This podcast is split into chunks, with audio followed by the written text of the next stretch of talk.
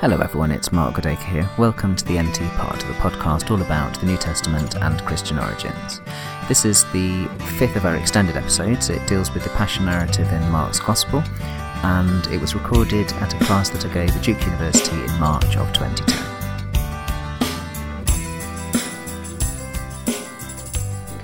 Is that on now? Is it really? How can you tell? Oh, that's brilliant. The sort of the ancient art of listening to the volume of something to find to find out if it's. Oh, okay. So it was on all that time.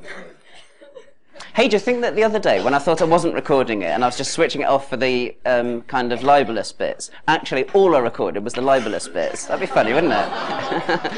okay. Um, right. So Mark's Gospel, Passion Narrative. Now, we've spent two classes on Mark's Gospel, and one of the things that I hope has come through so far in Mark's Gospel is that it is an enigmatic Gospel.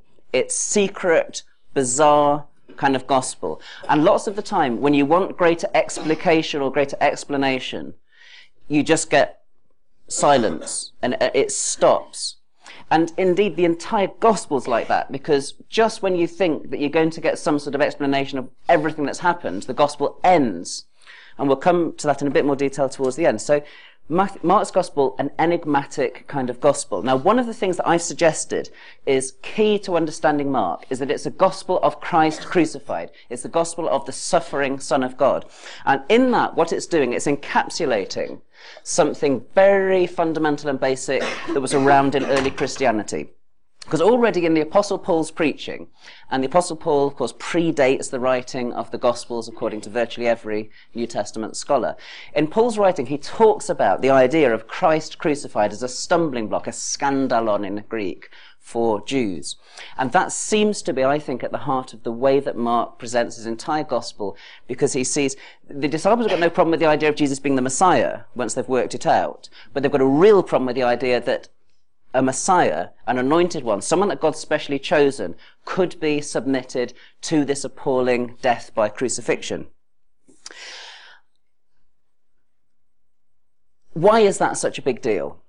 Well, let's have a little look. Let's remind ourselves what is involved in crucifixion. Those of you that have done the historical Jesus course, I've got just a handful in this class, I know, but not that many. But uh, those who've done historical Jesus course, we had a particularly grisly session where we looked at some ancient materials on crucifixion, and this is just a précis of some of those materials. In the historical Jesus course, and if you want to take, I'm running that next spring. Um, so if you if you want to take that course, well, you'll get the full grisly details there, including the most horrific picture, the only bit of archaeological evidence we have of crucifixion in antiquity, where there's a uh, there's a basically they discovered a heel bone of a guy that had been crucified, and there's a nail just going right through it. It's really, really horrendous look at. it. It's one of those moments where the 2,000 years that separate you suddenly in that moment of looking at that uh, nail going through the heel bone just make it present to you in a really horrendous way. Um, so there'll be that grisly thing to look forward to for anybody that uh, wants to do the historical jesus course in case i haven't just put you off it. It's not all like that. It's not all about torture and nastiness although about 50% of it is. Um, so Crucifixion background. Um, apart from that bit of archaeological evidence, you also have to look at some ancient texts on it. One of the problems about trying to find ancient texts about crucifixion is that it was so horrific to the kind of elite writers that produced the text that we have that they preferred not to address it. They preferred not to talk about it. They didn't give graphic descriptions of it because people knew what it looked like. And the whole point of crucifixion was it was there to terrorize the populace into obedience, into doing what you wanted. If you've got a society that doesn't have democracy, what's the greatest threat? The greatest threat is from the mob. How do you control the mob? One of the ways that the Roman Empire controlled unwieldy mobs was you crucify people who were brigands, who were runaway slaves, and so on, in order to stop them from this course of action. So anyway, here's a little um, here's a little bit from Seneca, but you do have a few references to crucifixion, which just help you to get a feeling for it. The reason I like to do this is that I don't know about you, but crucifixion is one of those terms that has become a kind of religious term, hasn't it? It's stopped being a historical term. It's been something, if you say crucified, and do one of those word association things, you know, where you say one word and you have to say another one quickly. Loads of people would say Christ, Jesus, straight away, wouldn't they? Crucifixion, Jesus, yeah? Because that's how people think about crucifixion. But in the ancient world, when you talk about crucifixion, they didn't go, oh, that's the thing that happened to Jesus, would it? You know, it's, that's that horrible, grisly punishment, is, is what they would think. Anyway, so here's Seneca talking about crucifixion. Can anyone be found who would prefer wasting away in pain? I should just give you the context he's Seneca says arguing against someone that says that um, you should never it, that suicide is the lowest form of, of death. Suicide is the most awful thing that you can have. And Seneca is arguing against this by saying, well, of course it's not, because dying by crucifixion is about a million times worse. And then to try and prove his rhetorical point, he goes into how horrible crucifixion is. So he says, can anyone be found who would prefer wasting away in pain, dying limb by limb, or letting out his life drop by drop, rather than expiring once for all? Can any man be found willing to be fastened to the accursed tree, long sickly, already deformed, swelling with ugly wheals on shoulders and chest, and drawing the breath of life amid long drawn out agony? He would have many excuses for dying even before mounting the cross. It's an amazing, amazing passage and just brings home something of the horror of imagining someone in the ancient world being tortured to death. There are still people, of course, in the contemporary world that, um, you know, I'm not saying that, you know, it's only the ancient world had a monopoly on cruelty. And in fact, one of the things I always say in these contexts is that whenever I study crucifixion, whenever I look at torture in the ancient world, I always think about the contemporary world. One of the reasons, the only time I'll ever do politics in classes, by the way, um, one of the reasons I'm a member, uh, one of the reasons I'm a member of Amnesty International is because there is still cruelty and evil doing of this kind. But that's the only bit of politics I shall do. Um, but the executioner, the veiling of the head, Cicero says, and the very word cross should be far removed not only from the person of a Roman citizen, but from his thoughts, his eyes, and his ears. For it is not only the actual occurrence of these things, or the endurance of them, but liability to them, the expectation, indeed the very mention of them, that is unworthy of a Roman citizen and a free man. Cicero is writing there about a person. What's the? Do you remember the name of the guy? The guy that gets crucified in Italy on the white cross. I've forgotten his name. Um, fascinating um, case where Cicero is absolutely appalled because a Roman citizen has been crucified. And he's been crucified on a big white cross so that everybody can see, uh, and on top of a big hill so everyone can see it for miles around. And Cicero is so incensed, not because a human being has been crucified. He thought that was entirely right that certain classes of people should be crucified. But for him, the idea a Roman citizen should be crucified was an absolute horror and outrage to him. It's another interesting insight into the kind of ancient mentality that they can separate out so clearly in their minds something that they regard as appropriate for a certain class of person and something that's not appropriate for another. Amazing piece. But again, it gives you a feel for just how horrific the idea of crucifixion is.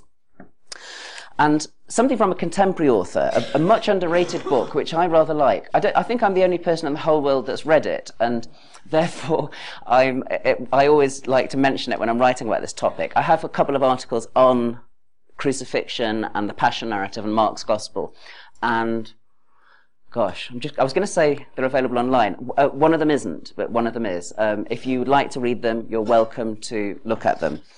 And uh, this is how Oh, what's the guy's name? I've forgotten. Geyer, that's it.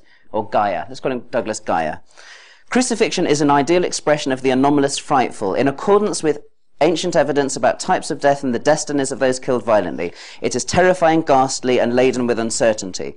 It is a violent and abrupt end of mortal life, and it remains this volatile problem for the ancient audience of the Gospels. The tenacity of this problem for early Christianity is not to be underestimated in the Gospels. I've added in the Gospels, haven't I? Is not to be underestimated, full stop. In the light of this, how can Mark write a plausible, compelling narrative of the crucifixion? Now, because we don't think about crucifixion very much and what the reality of crucifixion is, we easily underestimate just how difficult Mark's task is. Because let's think about it. Let's say that we're right, I say we, I mean me and people like me, and I know lots of you because I've already seen lots of midterms that say, I think Markan priority is great. So that's good. So I can say we actually, can't I? Um, let's say that we are right that Mark is the first gospel. If Mark is the first gospel, then Mark is the first person that we know of to have sat down, if he did sit down to write it, he could have stood up to write it, because he didn't, he, he didn't write it physically himself. He was pacing around a room doing it. He was a scribe sitting there doing the actual physical writing. I think Mark was just doing like I was. Um, so Mark is the first person who sets his mind to the task of writing a gospel. Now, as soon as you're actually telling a narrative of these events, trying to write a kind of ancient biography, if that's what the gospel is, you've got a real challenge on your plate, haven't you? Because it's not so easy telling a narrative of this stuff as it is just doing a kind of sermon on it. Now, Paul talked about crucifixion a lot. Paul is our earliest evidence for the spread of Christianity, and his letters are our earliest Christian documents, we're going to look at them in a few weeks' time. But when Paul talks about crucifixion, it's just in a line or two in his letters. Maybe in his preaching he did tell a little bit more about it. It's difficult to know exactly. But Mark is the one who actually sits down or stands up or walks around, whatever he does, sets his mind to producing a narrative of the crucifixion. Now, if you've got that conviction that Jesus is the Messiah, Jesus is God's special chosen one, anointed to do God's task, how do you tell a story of this horrible death by crucifixion and make it plausible at the same time as making it in some way edifying? If the Gospels are a kind of propaganda, if they are a sort of, excuse me, if they are a kind of preaching in the name of this person that they're trying to persuade people about, then you've got to try and produce something more than just a horrible, hideous account of someone dying, right? I don't think people sufficiently appreciate how difficult this task was. In one of these articles I wrote about the crucifixion, uh, published in 2006, I said that Mark is the first person, the first ancient writer ever that we know of to have tried to tell the story of someone dying by crucifixion. And I think that's right. Hero. Am I wrong? Hero. You said hero. Hero. I had to say hero, didn't I? Yes. yes. Um, I, originally I said man, and then I realized that actually there are accounts of people dying by crucifixion. So I had to say hero. Yeah. The first account. Oh, thank you for that reminder. Um, see, I would get away with murder if um, people like Stephen and Ken weren't here, wouldn't I? Um, even when they're not putting helpful little nuggets in like that, um, they're giving me looks, and that helps. Hey, who's going to be there for you on Wednesday doing that? Ken, you can do that, yeah? so if Ken isn't heckling Stephen on Wednesday, then some of you will have to do it, yeah? Um, okay, so I think that Mark was the first person to do this. Okay, so how did he go about doing it? Right. The darkness of Mark's passion narrative is one of the ways of doing it.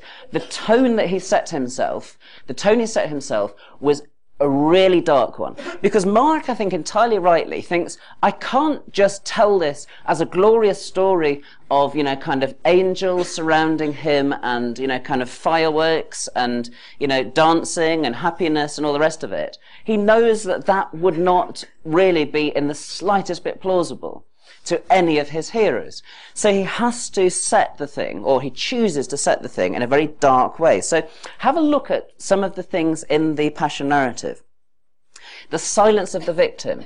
It marks Jesus hardly speaks on the cross. He says one agonized thing right at the end, My God, my God, why have you forsaken me? And then he utters a loud cry, but there's nothing else in there. He dies on his own.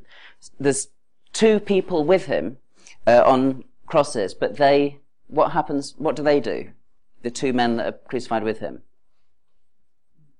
They revile him, yeah. It, they, they blaspheme him, they insult him, right?